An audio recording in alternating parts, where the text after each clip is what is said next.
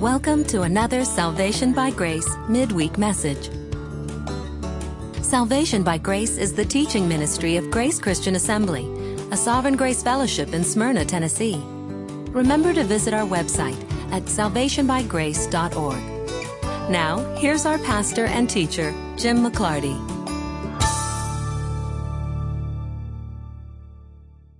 For our friends on the internet, it is a dark and stormy night here in Smyrna, Tennessee. Surrounding counties are under flash flood warnings, and according to the weather predictions, sometime while we're talking tonight, the storms are going to hit Smyrna, and there's going to be the, the deluge outside. But a, a small but mighty group of us have gathered here tonight. April's going to go out and start gathering animals two by two. and we're just going to see if we can get through this together. We are in the book of Hosea tonight. This message will be on the home page at the GCA website. Someone asked me this week, they said, Hey, I went over to the Second Kings series of messages over on the Listen link in the archives, and I can't find the last two weeks of messages. Where are they in the archives? Well, they're in a new folder called Hosea because we're in the book of Hosea now. We're not in the book of Second Kings, and that's why they're over there. Both of them, Both of them, yeah. The last two weeks are over there in Hosea. Last week I said on a couple of occasions that we were in 2 Kings 10 when we jumped off to Hosea, and that was just wrong. We're in 2 Kings 14 when we jumped off to Hosea. And the reason we did it was because we reached that point in Israel's history where these, the minor prophets, are starting to predict to Israel in particular, the northern tribes, that they are about to be punished by God, to be taken into bondage, into what we know as the Assyrian captivity.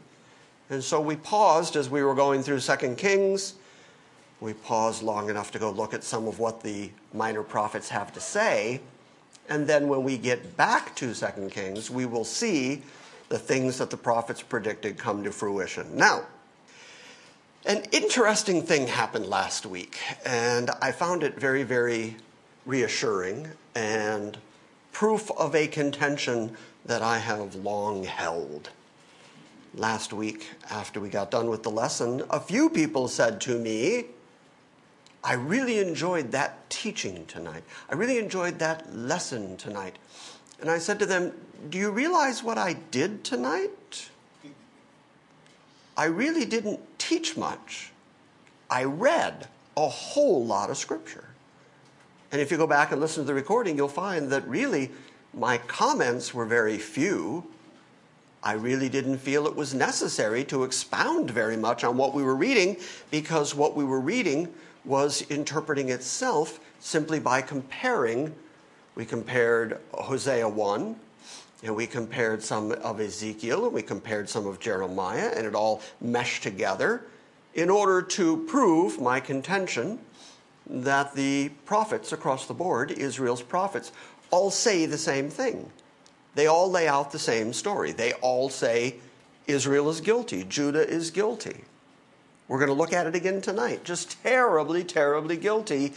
And all of Israel's prophets all say with a unified voice that God's not done with Israel and that he's going to return them and bring them back to their land and establish them. And David's greater son is going to rule over them. And that is the consistent testimony all the way through the Old Testament.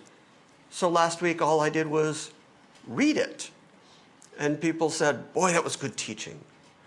I'm reminded of a story about Winston Churchill, who went to a social party over there in London one time. Back in the days before TV, or internet or any of that, when there was just kind of radio, but newspaper really held the day. And when you would have uh, society columns about who was at what party and what they said and what they did. Well, apparently the write up on Churchill was that he was just a, a sterling conversationalist. Everyone was so taken with him. And he, that night, had purposefully entered the room determined not to say a word. but he listened to other people talk. And as those people carried on about themselves, they walked away finding him fascinating.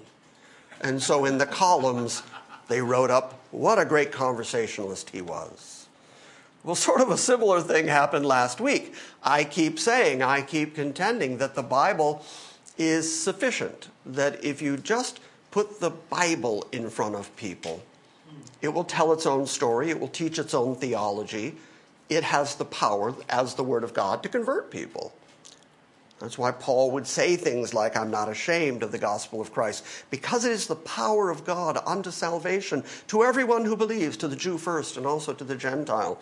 Because the Word of God, the gospel of God, the, the testimony of God, the words of this Bible actually have power behind them and are actually sufficient to feed God's sheep, to enlighten them, to educate them, to entertain them, to uh, engage them and so last week, that's what I did. I just laid big chunks of the Bible in front of you all, and I ended up getting credit for it. People were like, You are really teaching. And I said, No, I, I was reading, is what I was actually doing. Yes, sir. It reminds, I read a Spurgeon quote today, it reminds me of that same thing. Someone was complimenting him on his, his teaching, and he said, Well, I defend the Bible the same way that I would defend a lion. Just open the cage, get out of the way, and let it defend itself. Just unleash it. Lion will defend itself. Yeah. The contention that I've held to for a very long time is number one, God's people are not offended by God's word. God's word does not upset or offend God's people. Sheep love sheep food. You've heard me say that over and over again. And also, you don't need my opinions. What you need is the Word of God. And whenever we gather here together in this place, I try to give you a good, healthy dose of God's Word. My job is to connect the dots. My job is to help you understand how this fits together. But then, if all you come away with, if all you leave with is uh, Jim's ideas or Jim's opinions or Jim's comments, then you know more about Jim, but you don't know much about God or His Word. So I said all that to say we're going to do that again tonight. We're going to bite off a big, healthy chunk of the Bible this evening. And in order to do that, it's going to be a lot of reading. But I argue, again, another point, I argue that the Word of God is perspicuous. Do you know what I mean by that word? There's a big silver dollar word you can use later in a sentence and impress your friends.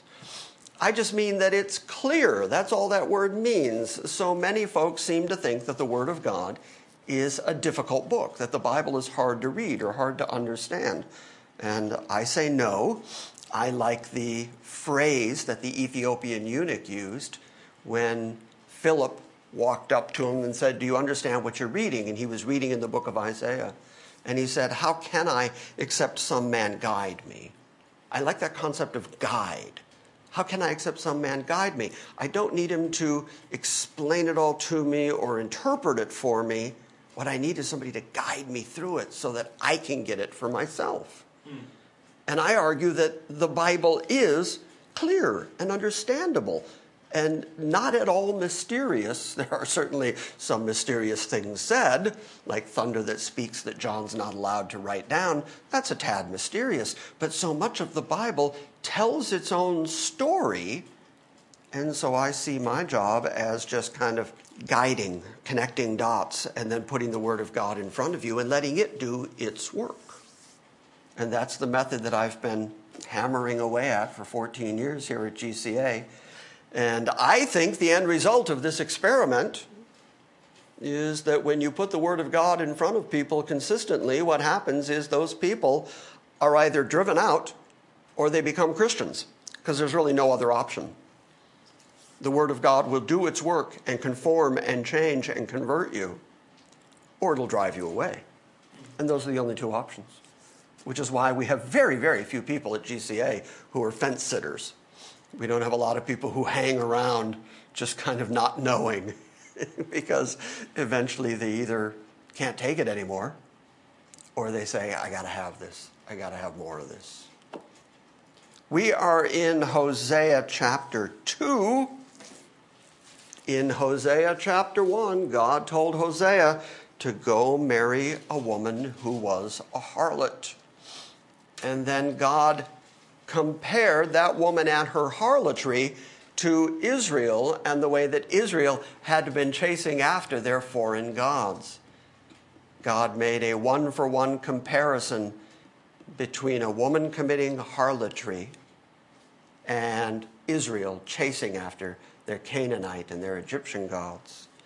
Last week, the reason that we went to Jeremiah and Ezekiel was to show that that paradigm, or as Alex likes to pronounce it, that paradigm, to show how that language of harlotry permeates the uh, prophecies of the Old Testament, because this is a thematic element to this idea because God is really trying to drive home the point that chasing after any other God than Him is on par with a wife who decides to go out and be a whore.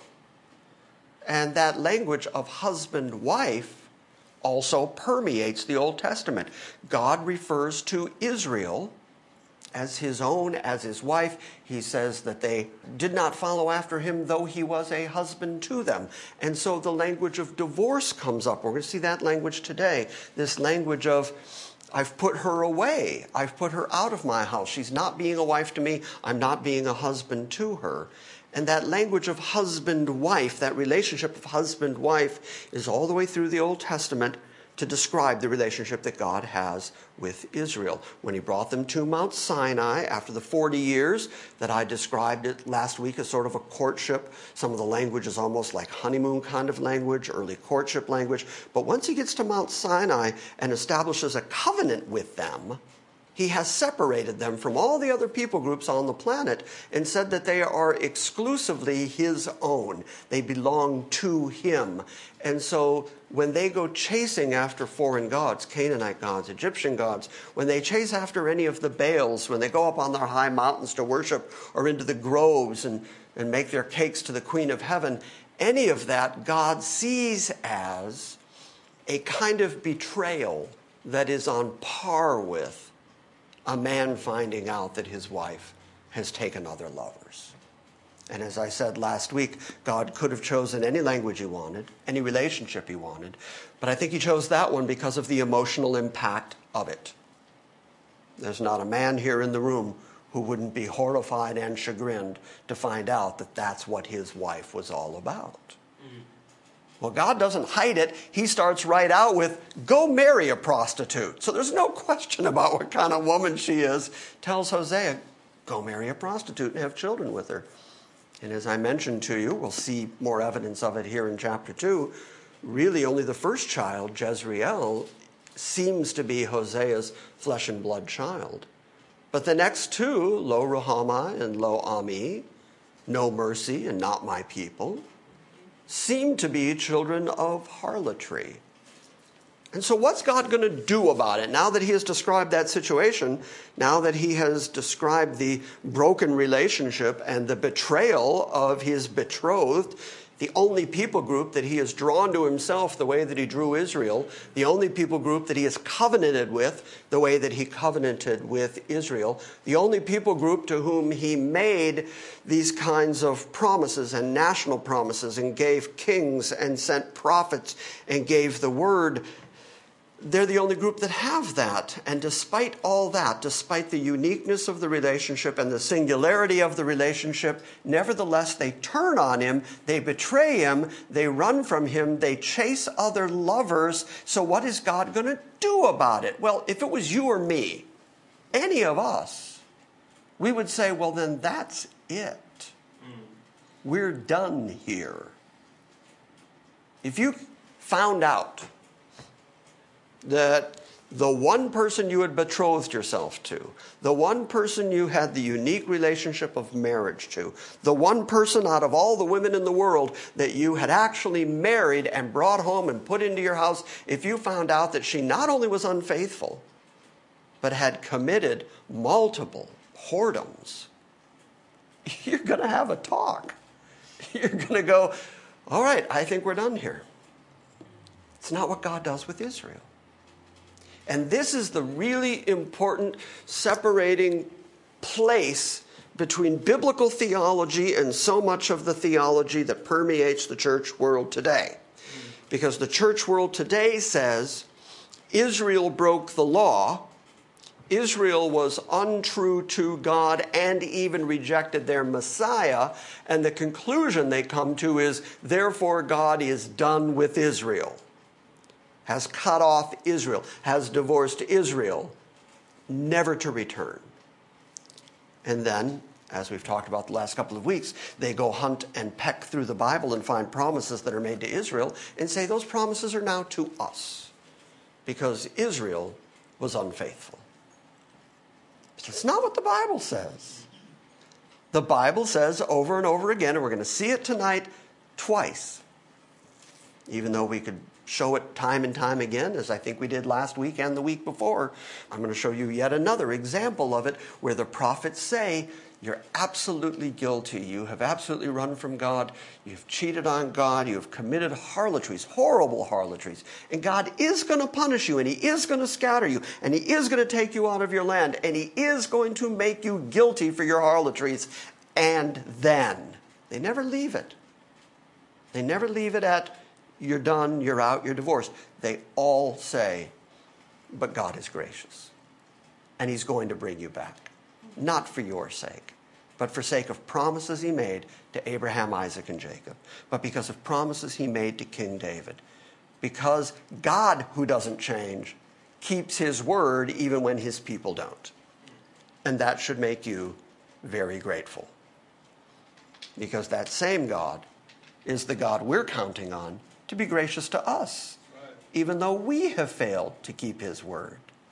So it amazes me, it astounds me, it flummoxes me, it confuses me when preachers will say, I want God to be faithful to me, and I expect God to be faithful to every promise He's made to me and to His church. But all those promises He made to Israel, well, those are all negated. Why are they negated? Because of Israel's behavior. Well, then what about your behavior? Oh, it doesn't count. My behavior, it's a different deal. My behavior before God, God forgives me in Christ and I'm forgiven and it's all okay. What about Israel? No, Israel, nope, gone. Sorry. Cut them off because uh, God, you know, in, in their case, God changed. I have a book at home where the author actually argues, I won't tell you his name for the moment. He actually argues that some of the words that are used in the Old Testament mean something different in the Old Testament than in the New Testament. Words like election, words like forever, words like eternal, like eternal covenant, eternal promises. He says they don't mean the same thing in the Old Testament as they mean to the church in the New Testament. because that's how peculiar and twisted people's thinking gets when they start denying what the Bible actually says. The Bible consistently says the same thing which is that God is faithful even to the most faithless of people. And when you're somebody like me, you need that. Okay, finally, finally, Hosea 2. I told you last week that I believe that the first verse of Hosea chapter 2 is actually the summary statement in Hosea 1 because starting back in verse 9 of Hosea 1, God has said, The Lord said, Name him Lo Ami, for you're not my people, and I am not your God, and yet the number of the sons of Israel will be like the sand of the sea, which cannot be numbered or measured. And it will come about that in the place where it is said to them, You're not my people, it will be said to them, You are the sons of the living God. And the sons of Judah and the sons of Israel will be gathered together, and they will appoint for themselves one leader. The importance of that should be driven into your memory by now. The importance of that is that by the time you get to 2 Kings 14, Israel and Judah are fighting each other. They're making alignments with foreign nations against each other and going to war against each other. Enmity between Israel and Judah, the northern and southern tribes. And that is why it's so important in Ezekiel 37 when he has the two sticks, one for the house of Ephraim, one for the house of Judah, and he puts the two sticks together in his hand. And when people ask him what's the meaning of the sticks, he says that God's going to rejoin the house of Israel and the house of Judah. At the time that the prophets were saying this, there was a tremendous amount of enmity between those two people groups. And so God very specifically says the sons of Judah and the sons of Israel will be gathered together and appoint for themselves one leader. They haven't had one leader, one king, since the days of David and Solomon. And it was during Solomon's time that God specifically took the kingdom away from Solomon's posterity. Jeroboam became their first king. Jeroboam led them into apostasy. And then all the way through 1st and 2nd Kings, all we ever read was that the successive kings in the north, the successive kings of Israel, were all compared to Jeroboam that they followed after and in the footsteps of Jeroboam. They did what their father Jeroboam did, and they went and they worshiped their foreign gods. And so Israel and Judah have been separated. They've been politically separated. They've been religiously separated. And yet God promises all 12 tribes brought together in unity with one king. It hasn't ever happened. So, what are we going to say? Do we say, well, never mind? God's done with Israel? Or do we say, it hasn't happened yet, but it still has to happen? Well, that's certainly the position I take. It still has to happen because God has said it over and over and over again. The sons of Judah, the sons of Israel, will be gathered together. They'll appoint for themselves one leader, and they will go up from the land, for great will be the day of Jezreel. Say to your brothers, Ami. Not Lo Ami, but now ah, Ami. And say to your sister, Ruhamah. In other words, say to your brothers, my people. Say to your sisters, mercy. So this all has to happen. This still has to come, and that's why I say chapter 2, verse 1 is the summary statement of what we just read out of chapter 1. So starting in verse 2, contend, contend with your mother. He is saying to the children of Israel and referring to Israel nationally, who gave birth to the children of Israel. That language, children of Israel, again, permeates the scripture. They're offspring of Israel. Contend with your mother, contend. For she is not my wife, and I am not her husband. In other words, he's saying, I'm not acting, I'm not being a husband to her. She's not acting, and she's not being a wife to me. She's not my wife, I'm not her husband. But go contend with her and let her put away her harlotry from her face and her adultery from between her breasts, lest I strip her naked and expose her as on the day when she was born. And I will make her like a wilderness. I will make her land a desert land, and I will slay her with thirst. Okay, now that language I'll strip you naked and expose you like the day that you were born, is actually language that, again, the other prophets pick up. And they use that language of God finding Israel in their unwashed, unclean, just born state in order to say that had God not grabbed them, they wouldn't have survived. God is not only a father to them, but he is also nursemaid to them, ultimately husband to them. Everything they have, everything they are, God has given to them. And yet, as we'll see as we continue through chapter 2 here, and yet they have taken the gifts that God has given them because they are his wife, because they are his beloved and betrothed. They've taken those gifts from God and then they have wasted them on their lovers. So turn to the book of Ezekiel. Uh, you can keep your finger in Hosea or not. We'll be back here, but it might be a little while. Go to Ezekiel 16. Because Ezekiel picks up this exact same dynamic, this same language.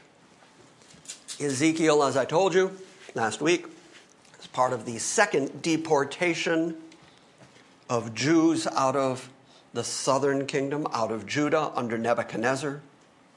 The high and the mighty go first. Daniel and his companions went in that first wave. Ezekiel was with the common folk. Most of Ezekiel's ministry is in Babylon, and yet he's not only preaching a message of guilt and fault and repentance, but also a message of restoration to a people group that are living under Babylonian captivity. They've been taken out of their land. So now Israel, the northern tribe, is out of their land. They're in the Assyrian captivity. And now Judah's been taken out of their land because, as we saw last week, God called them two whoring sisters, Aholah and Aholibah, and said that Judah was actually more guilty than Israel because Judah got to witness Israel's deportation and God's punishment on them.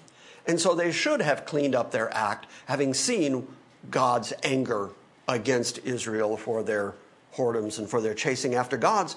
But Judah didn't clean up her act. Instead, she became every bit as bad. So God ends up saying that Judah is even more guilty and that in some ways Israel is justified by the fact that her erring sister was even worse than her.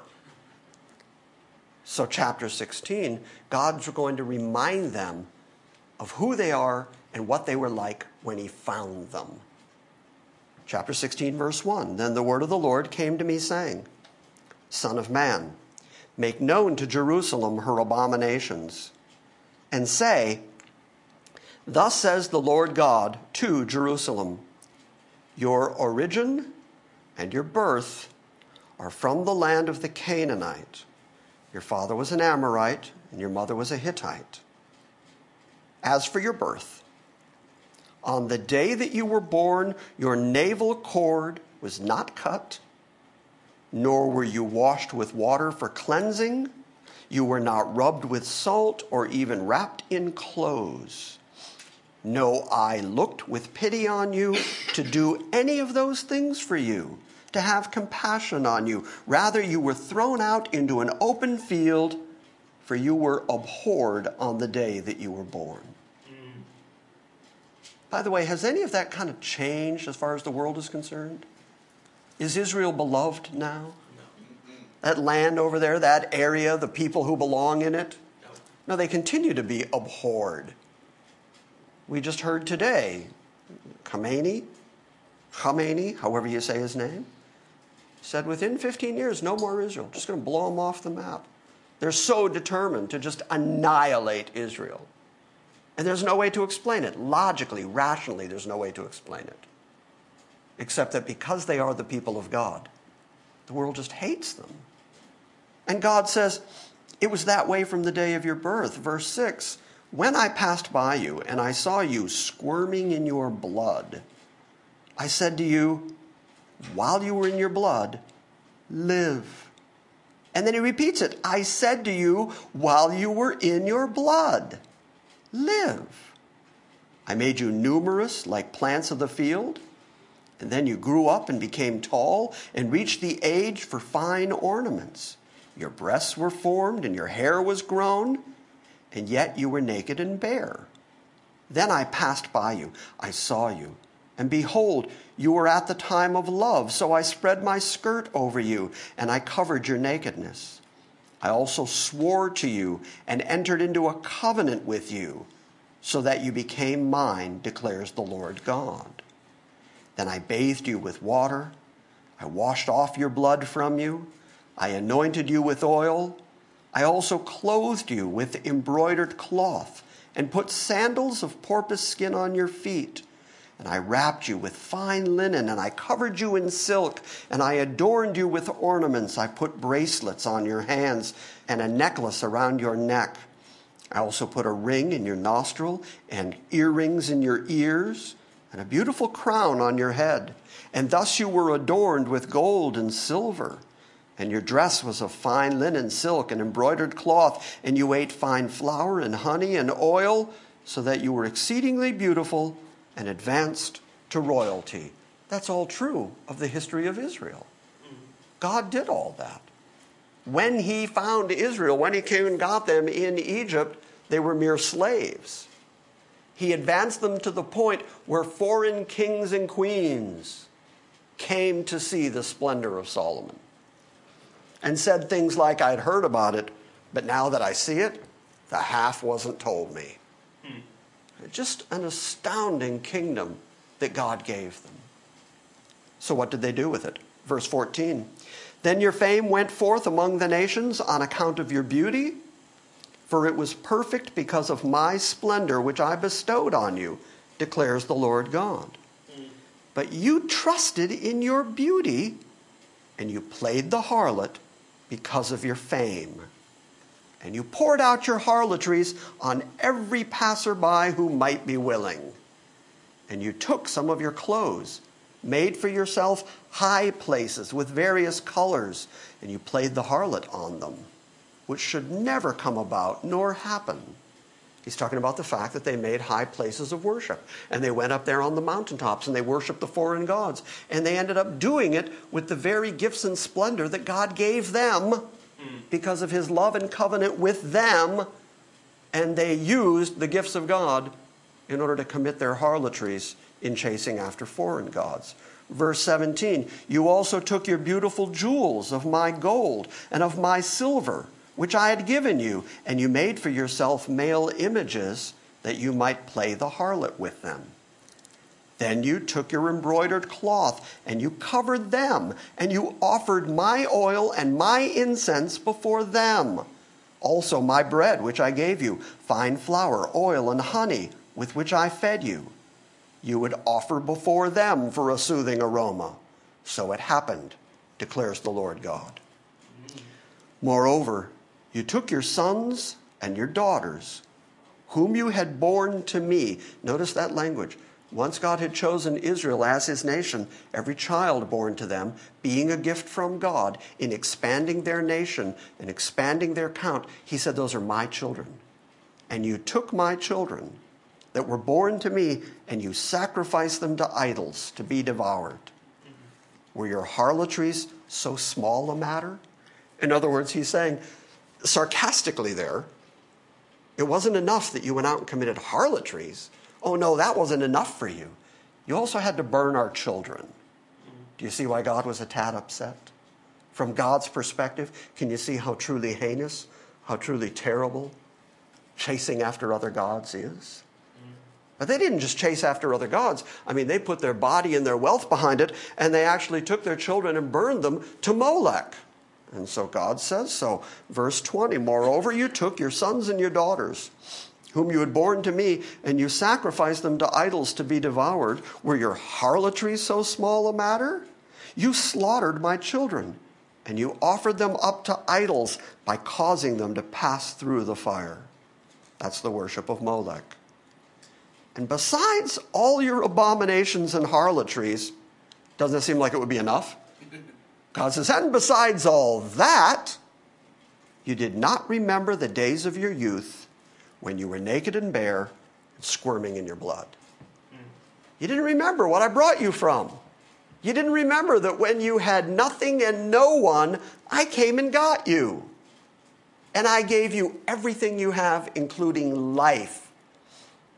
You know, if you take a newborn baby and you set the baby aside and you don't tend to the baby, what happens? It dies. Baby dies. Why was the baby in the field in the first place? Because the parents had cast the baby. It says your cord wasn't even cut. As soon as the baby was born, they got rid of the baby. And God says, You'd have died in the field if it hadn't been for me. And He expected them to remember that fact. By the way, He expects us to remember what He's done for us. Where we've come from, where He took us from, where He found us, the pit out of which we were dug. Anyway, so You've slaughtered my children. You've committed your harlotries, and you don't remember the days of your youth when you were naked and bare, squirming in your blood. Verse 23. Then it came about after all your wickedness. And then Ezekiel adds, Woe, woe to you, declares the Lord God, that you built yourself a shrine and you made yourself a high place in every square. You built yourself a high place at the top of every street, and you made your beauty abominable, and you spread your legs to every passerby to multiply your harlotry. You also played the harlot with the Egyptians, your lustful neighbors, and you multiplied your harlotry to make me angry. Behold, now, I have stretched out my hand against you, and I have diminished your rations and I have delivered you up to the desire of those who hate you, the daughters of the Philistines, who are ashamed of your lewd conduct. Moreover, you have played the harlot with the Assyrians because you were not satisfied. You even played the harlot with them and still were not satisfied. You also multiplied your harlotry with the land of the merchants, Chaldea, that's Babylonia. Yet, even with all this, you weren't satisfied. How languishing is your heart, declares the Lord God while you do all these things, the actions of a bold faced harlot. When you built your shrine at the beginning of every street and you made your high place in every square, in disdaining money, you were not like a harlot, but you adulterous wife who takes strangers instead of her husband. Men give gifts to all harlots, but you give your gifts to all your lovers to bribe them to come to you from every direction for your harlotries. God is saying, think about the illogic. You're not only a harlot, you're a lousy one. Because men will pay a woman to have sex. You're paying men to have sex with you. It's the way God saw it because all the gifts, all the things that He had given them, they're now giving to their lovers, giving to the foreigners. You adulterous wife. Verse 34 Thus, you're different from those women in your harlotries, in that no one plays the harlot as you do, because you give money, and no money is given to you. And in that way, you're different. Therefore, O harlot, hear the word of the Lord. Thus says the Lord God, because your lewdness was poured out, and your nakedness uncovered through your harlotries with your lovers and with all your detestable idols. And because of the blood of your sons that you gave to the idols, therefore, behold, I shall gather all your lovers with whom you took pleasure, even all those whom you loved, and all those whom you hated. So I shall gather them against you from every direction and expose your nakedness to them, that they may all see your nakedness and thus I shall judge you, like women who commit adultery or shed blood are judged. And I shall bring on you the blood of wrath and of jealousy. I shall also give you into the hands of your lovers and they will tear down your shrines and demolish your high places and strip you of your clothing and take away your jewels and will leave you naked and bare and they will incite a crowd against you and they will stone you and they will cut you to pieces with their swords and they will burn your houses with fire and execute judgment on you in the sight of many women. And then I shall stop you from playing the harlot and you will also no longer pay your lovers. See, do you see the extreme God went to? God is saying, I'm not going to allow you to sin against me continually. I'm going to stop your harlotry by bringing your enemies on you, and when they punish you, you will stop your intermingling with them because you will understand that they hate you. This is the, the sovereign God of the Bible who will not be made fun of, who will not be belittled, who you will not cheat on, who you won't run around behind and think he doesn't know.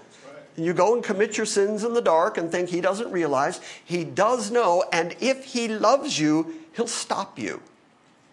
But the stopping is sometimes quite painful, which I think is why the writer of Hebrews would say, Whom he loves, he chastens, scourges every son he receives. And then the writer of Hebrews says, and if you haven't been scourged, you're not a son. So, this is the way that God is. This is the way that God works. If you belong to Him, you belong to Him. No ifs, ands, buts. If you belong to Him, you're His. Israel is His. He chose Israel. He made covenant with Israel. He gave gifts to Israel. He made promises to Israel. They belong to Him even though in their sinful humanity, even though in their desirous, egocentric flesh, they went chasing after other gods, other lovers, other nations, even though they turned their back on him and committed their harlotries, he wasn't going to let it go on forever and he was going to stop them. But the way he was going to stop them was going to be through punishment. Is that the end? No. No. Got over his anger. He says, I will get over my anger. The time is coming. So, verse 42 after he's done all this punishing, so I shall calm my fury against you. My jealousy will depart from you, and I shall be pacified and angry no more. Because you have not remembered the days of your youth, but have enraged me by all these things, behold, I in turn will bring your conduct down on your head, declares the Lord God, so that you will not commit this lewdness on top of all your other abominations. Behold, everyone who quotes Proverbs will quote this proverb concerning you. They'll say, like mother, like daughter. Did you know that was a biblical phrase? Did you know that reached all the way back to Ezekiel? We say it to this day. Well, like father, like son, like mother, like daughter. And the proverb means you're going to end up being just like your, your mother. She's a prostitute, you're going to be a prostitute. She's rebellious, you're going to be rebellious. You're the daughter of your mother, says verse 45. You loathed your husband and your children. You were also the sister of your sisters who loathed their husbands and their children. Your mother was a Hittite, your father an Amorite. Now, your older sister is Samaria. Samaria is another nickname for the northern tribes. Your older sister is Samaria, who lives north of you with her daughters. And your younger sister, who lives south of you, is Sodom with her daughters. And yet, you have not merely walked in their ways or done according to their abominations, but as if that were too little, you acted more corruptly in all your conduct than they. As I live, declares the Lord God, Sodom, your sister, and her daughters have not done as you and your daughters have done. Behold, this was the guilt of your sister Sodom. She and her daughters had arrogance, abundant food, careless ease, but she did not help the poor or the needy, and thus they were haughty, and they committed abominations before me. Therefore I removed them when I saw it. Furthermore, Samaria did not commit half your sins, for you have multiplied your abominations more than they. Thus you have made your sisters appear righteous by all your abominations which you have committed. Also, bear your disgrace in that you have made judgment favorable for your sisters. Because of your sins in which you acted more abominably than them, they are more in the right than you. Yes, be also ashamed and bear your disgrace in that you have made your sisters appear righteous. Nevertheless, I will restore their captivity the captivity of Sodom and her daughters, the captivity of Samaria and her daughters, and along with them, your own captivity, in order that you may bear your humiliation and feel ashamed for all that you have done when you become a consolation to them. And your sisters, Sodom with her daughters, and Samaria with her daughters, will return to their former state, and you with your daughters will also return to your former state. As the name of the sister Sodom was not heard from your lips in your day of pride, before your wickedness was uncovered, so now you have become the reproach of the daughters of Edom and all who are around her of the daughters of the Philistines. Those surrounding you despise you. You have borne the penalty for your lewdness and your abominations, the Lord declares. For thus says the Lord God, I will also do with you as you have done, you who have despised the oath by breaking the covenant. Okay, so that is 59 verses of chapter 16 of Ezekiel. Bad news, bad news, bad news, bad news that includes God exhausting his own fury, his own punishment, pouring out so much punishment on them that he's going to reach the point of saying, I'll actually call my own fury. I'm going to keep pouring it out on you till I'm done, till I feel better. But you're guilty. Yes? The ESV refers to it as satisfying his wrath, not just calming it, but he's going to continue doing it and doing it until Till he's satisfied. Yeah. Till he feels like, okay, that's good, that's enough. You've got what you deserve. Then at verse 60, in the midst of all that, as bad as they are being, as horrible as Israel is, as bad as Judah is, Judah being twice as guilty as Israel, Judah being so bad that she's justifying Israel and Sodom.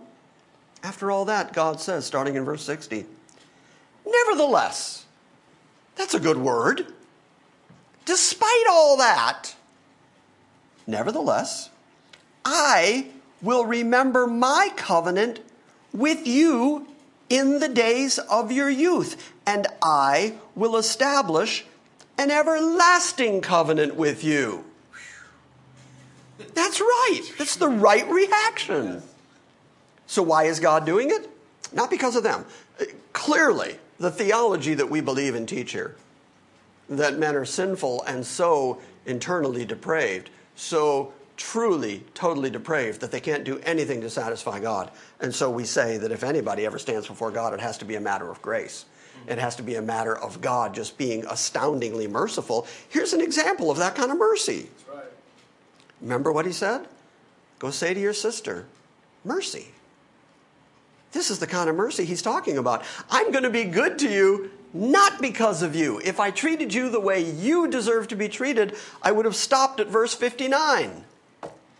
I would have just punished you until I was tired of punishing you. And that'd be the end. And I would leave you in your driven out state and I would just be done with you. Which, as I mentioned, sadly is the way too much of the modern church still thinks the relationship between God and Israel is. They think, well, God's just done with Israel.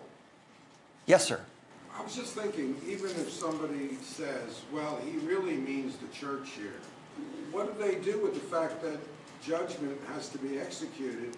You can't really have it both ways. You can't Right. say he's switching to the church. If it's the church in verse 60, then it's the church in verse 43, Yeah, right?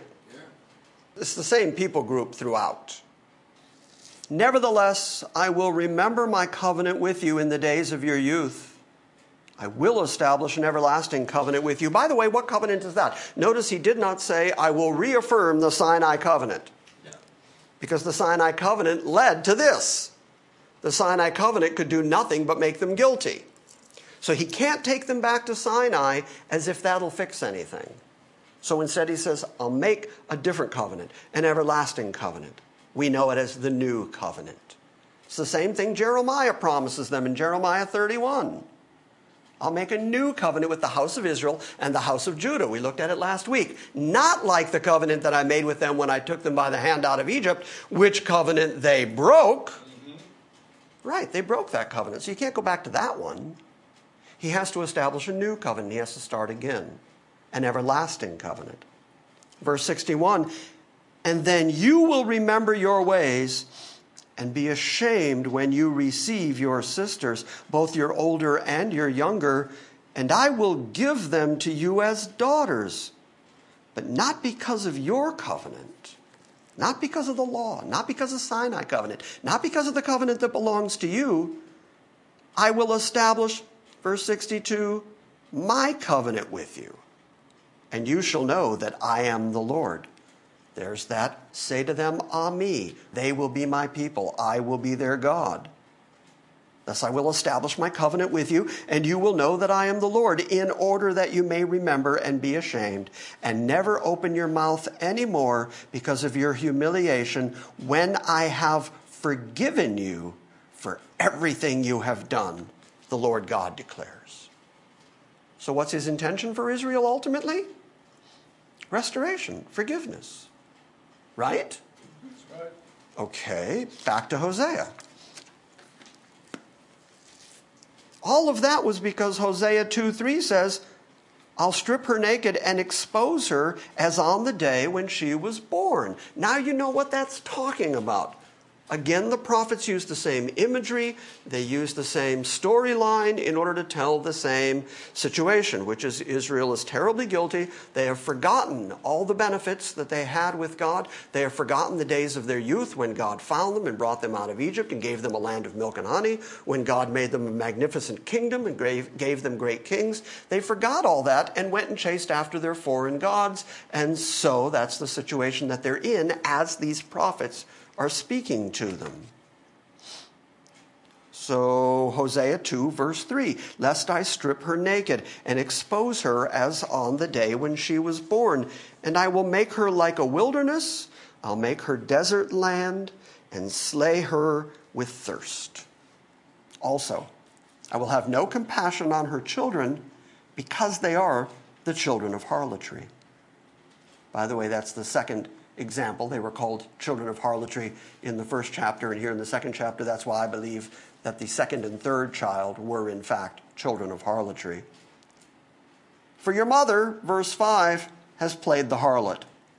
She who conceived them has acted shamefully.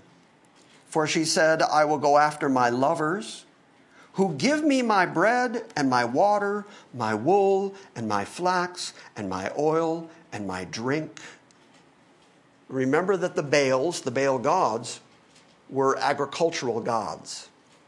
And so they had a form of worship to the agricultural gods where they would bring their sacrifices to the Baals, their grain or their meat or all of that kind of stuff. The same way that God required grain offerings and drink offerings and all the different offerings. Every time He blessed Israel, they had to bring a portion back to Him. That portion belonged to God. But here Israel was taking it to the Baals, to the things that are not gods, to the gods that they formed with their own hands out of rock and out of wood and the things they were taking to those gods were the very things Yahweh, the God of Israel, gave them. He gave them food, He gave them rain, He put them in the land flowing with milk and honey. And what did they do? Rather than worship Him with it, they went and chased after their foreign lovers with it. And that's why Ezekiel would say, You go pay your lovers. Because they took the things God gave them. They would take the things from their genuine, true husband and spend those things on their foreign lovers. Therefore, what's God going to do about it? Therefore, starting in verse 6, what's God going to do? Does he say, I'm going to cast you out, I'm going to throw you out for good, I'm done with you, I'm finished? No, God gets proactive because God recognizes that if he waits for her, she's not coming back. Mm. So God does what he needs to do to make sure she winds up with him. Therefore, behold, I will hedge up her way with thorns. I will build a wall against her so that she can't find her paths. And she will pursue her lovers, but she will not be able to overtake them. She'll seek them, but she won't find them. Then she will say, I'll go back to my first husband, for it was better for me then than now. Okay, same picture, same idea. In Ezekiel, it was, I'm going to punish you until you have no other option but me. Here in Hosea, he says, I'm going to do it this way. I'm going to hedge you around. I'm going to cut off your paths. I'm going to build walls so that even if you seek your lovers, you can't get to them. And eventually you're going to get hungry and you're going to get tired and you're going to get cold and you're going to go, I know, I'll go back to my husband. That's God's design for Israel. What he's doing to them right now is that very thing. That's the prodigal son language. It's the prodigal son language. And you suddenly appreciate what you thought was nothing. Exactly right. But first you have to get to eating with the pigs. Yes. And then you go, I'll go back to my father's house. It was better there. She will not pers- or she will pursue her lover, says verse 7. She won't overtake them. She'll seek them, she won't find them. And she'll say, I'll go back to my first husband, for it was better for me then than now. For she does not know that it was I who gave her the grain and the new wine and the oil, and lavished on her silver and gold, which they used for Baal.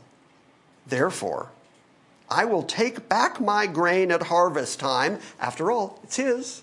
So now he's saying, I'm going to cause famine. I'm going to cut off the grain.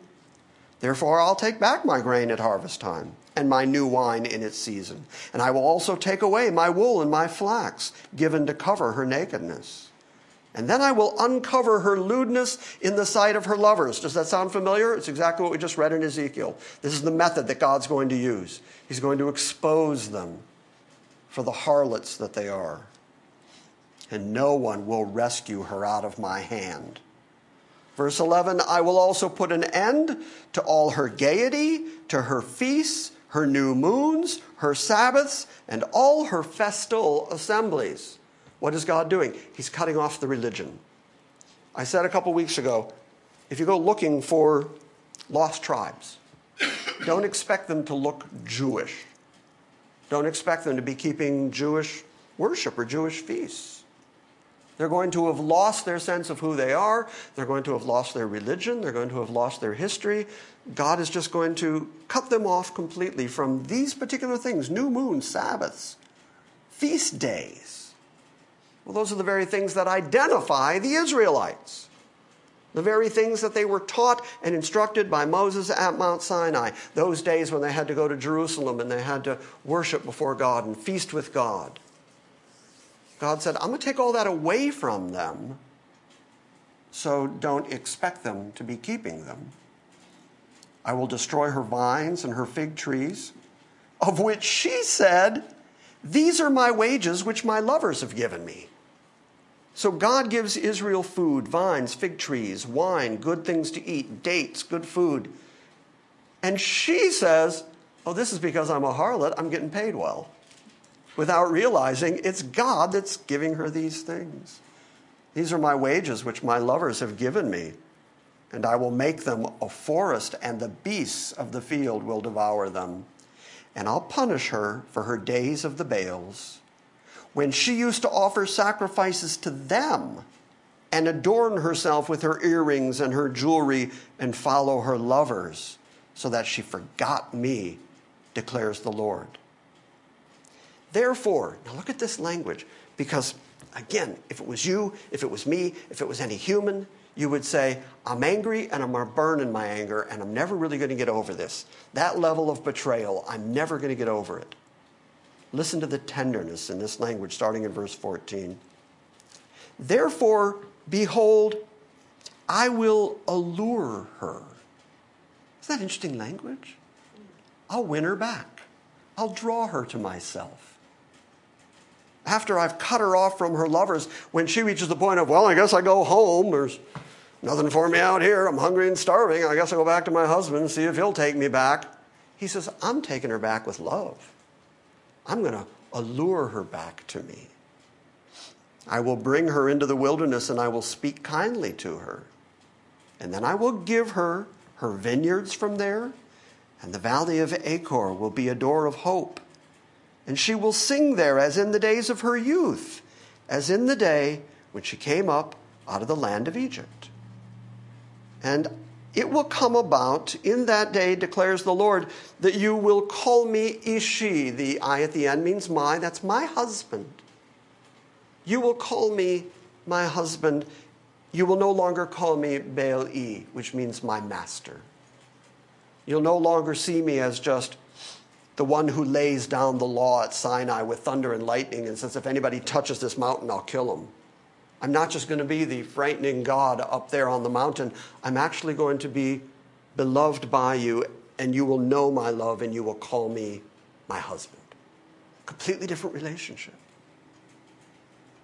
For I will remove the names of the Baals from her mouth. How is it going to happen? God's going to do it. How is he going to get them to stop worshiping the Baals? He's going to change them. How's he going to change them? There's the new covenant again. There's that promise. I'm going to make a different covenant. I'm going to make an everlasting covenant. I'm going to make a new covenant. Jeremiah 31 says, I'm going to write my law in their hearts and on their inward parts. In other words, I'm going to change them from within. I'm going to put my spirit in them. I will occupy them. I'll change them the same way that you were changed, the same way that the Spirit of God took up residence in you. And I'll remove the names of the Baals from her mouth so that they won't be mentioned by their names anymore. In that day, I will also make a covenant with them. See, there's that promise of a covenant still to come with Israel. That promise of a new covenant. There is a movement in, in the church these days called New Covenant Theology.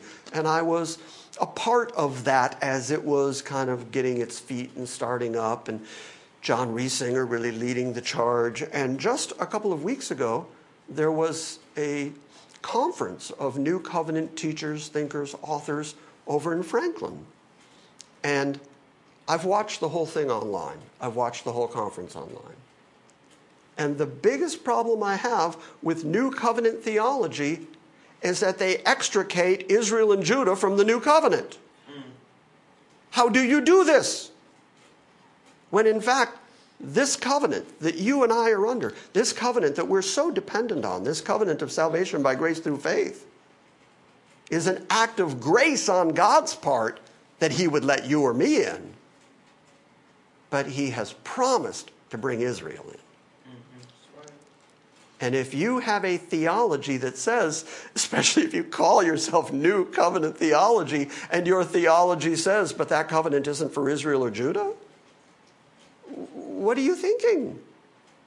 Because they have the promises, they have the covenants, they have the prophets, who all with one voice say that God is not done with Israel and Judah, but that he is going to restore them under the covenant that belongs to them, which is the new covenant. Which in Jeremiah 31 and Hebrews 8, God says, I will make a new covenant with the house of Israel and the house of Judah. And that's that language that we've seen all the way through the Old Testament the northern kingdom, the southern kingdom, house of Israel, house of Judah. There is no way to extricate them from their covenant and keep the rest of your theology straight. In that day, says verse 18, in that day I will also make a covenant for them with the beasts of the field, and with the birds of the sky, and with the creeping things of the ground. And I will abolish the bow and the sword and war from the land. Has that happened yet? Is there a ceasing of war over there in the Middle East these days? nope. No, there's the promise of war. There's the constant onset of war over there. And yet there is a promise from God that He's going to restore them to their land and abolish the bow and the sword and the war from their land. And I will make them lay down in safety. Oh, what a nice promise. Wouldn't you love to hear God say, Lay down. You're safe. I got this. I got you covered. I'm going to take care of your problems. I'm going to take care of your enemies. You have nothing to worry about. Lay down in safety. Israelites sure would like to hear it. Wouldn't they love to hear it? Oh man, they would love to hear that. And then look at the language in verse 19. And I will betroth you to me forever. Forever. Forever. I will betroth you to me forever. Yes, I will betroth you to me in righteousness and in justice, in loving kindness and in compassion, and I will betroth you to me in faithfulness, and then you will know the Lord. Okay, so the new covenant, Jeremiah 31, it says that no man will have to say to his brother or say to his neighbor, Know the Lord, for they will all know me from the least to the greatest. Right? God has made this promise to Israel, national Israel, northern and southern tribes, collective 12 tribes, that He is going to form a covenant with them that includes the land and the beasts of the field and the birds of the sky, all the creeping things in the ground. The land that is promised to them is going to be at peace. He's going to abolish the bow and the sword. No war in the land. You're going to lay down in safety. And then I'm going to betroth you to myself forever. And then I'll betroth you this way. Despite your sinfulness, despite your depravity and your whoredoms, and you're chasing after your foreign gods, despite all that, I will betroth you to me in righteousness and in justice, in loving kindness and in compassion. And I will betroth you to me in faithfulness so that you will know the Lord. And it will come about in that day. I will respond, declares the Lord. I will respond to the heavens, and they will respond to the earth. And the earth will respond to the grain, and to the new wine, and to the oil, and they will respond to Jezreel. And I will sow her for myself in the land, and I will also have compassion on her who had not obtained compassion. Remember where this began? Lo Ruhama, Lo Ammi. Not my people, no compassion. When I bring them back into my land and betroth them to myself and do all this for them, then they will have compassion from me. And I will say to those who were not my people, You are my people. And they will say, You are my God. That's the end of Israel's story. Now, are you getting a feel for this? Yes. All right, I just, God has just declared that he's going to take Israel, Abraham's descendants, is his bride, it's his wife. And who is Christ going to marry? The church. Because we're taken to the marriage supper of the Lamb. That's right. Yeah. And we will be the ruling, we'll rule with Christ. To rule and reign with Christ. And, and there's no, in, in this, they keep, because they, that these people, the Israelites, will be continued generation after generation. Right. So will they, will they continue as ordinary people? I think through the millennium they will. But once you get to the new heavens, new earth, new Jerusalem stuff, chapter 21 of Revelation, a whole new deal. But through the millennium, you're going to continue to see Israelites living on the planet, flesh and blood people, establishing the kingdom that God has always promised them. Yeah. But you touched on something that I sort of was going to avoid tonight. But when you look at the language between God and Israel of husband and wife, erring wife, but then he'll betroth her, take her back, I'll be a husband to her. And then you get to the New Testament, and Paul talks of the church as being betrothed as a chaste virgin to one husband. And then you get to Revelation 19, the marriage supper of the Lamb. Even Jesus saying, I go to prepare a place for you. I can come and take you to my father's house. That's all marriage language. That's, that's what husbands did. They'd go to, to their father's house to prepare a place for their wife, come and get their wife, take her home. And so if you just let the words on the page say what they say, then you again find a distinction between Israel and the church. We talked about it last week that the Bible continues to make distinctions between Israel and the church. And when you conflate the two, that's when the Bible gets confusing. But if you understand the categories and you just let the categories stand, then you can see why Paul in Romans 11 is just such an important Romans 9, 10, 11 is such an important New Testament passage because it is Paul talking about Israel and making that distinction that after the fullness of the Gentiles has come in, then all Israel will be saved, who he identifies by saying, as touching the gospel, they are enemies for your sake, as touching the election, they're beloved for the Father's sake. That's distinction again. So, whether Old Testament, whether New Testament, and certainly the language of husband and betrothal and you know, Israel being the, the wife of God, the erring wife of God, and the church being the bride of Christ, those are two different, distinct categories in language and marriages and people, and, and you have to recognize it. It means something. Yeah? I think we're done here. I think we've wrapped this up. Anything else? It just. We're not done here. We haven't wrapped this up. Yes. Uh, I mean, you've got Hosea, Jeremiah, Ezekiel, Zechariah. I mean, all these prophecies about Israel, restorations, and all that. But I just, I can't understand how folks can just miss that. You know, how they can just. I mean, you almost have to ignore those whole books of the Bible to. I mean, Yeah. just, just Understand what God totally focus to on the. New Right. Testament. And I'll tell you how they do it. This is an afterthought. Uh, Alex, um, Church of Christ. Yes, sir. They call themselves a New Testament church, right? Yes. Yes. So what does that mean? They spend a lot of time in the Old Testament? Oh, no. Oh, no. Okay, that's how. No, in fact, my, my Old Testament is still brand new from my Church of Christ. I can sell it. Never cracked it. That's how. You, you just start at Matthew and you really. Basically, look at Genesis and some of the Noah stories, things like Right, that. and exactly. right to And then you jump right to the New Testament and you say, this is really all about us. When we went to And my- you never take the time to teach Old Testament. How many churches have you ever been in that take the time to teach the Old Testament like we're able to do here? Takes too much effort. It's too much effort. People aren't patient for it. People in pulpits don't want to put in the work. And so people walk around real vague about all that. And it's not vague, it's specific, as you just said. How many times has God said this? And that's the whole point of what I've been doing here the three weeks, the last three weeks, is just to say, look at all the evidence. It it has to drive you to a conclusion. It's too much effort and it becomes boring because they think it's an afterthought. Right. So, I mean, if you're actually reading it for what it is, Right. and there's still future promises, and there's Yes. incredible stories of restoration. If you start with the idea that it's all about the church and it's all about me, and really the whole point of Christianity is me, And really, the whole point of my religion is, you know, God wants me to be happy and satisfied.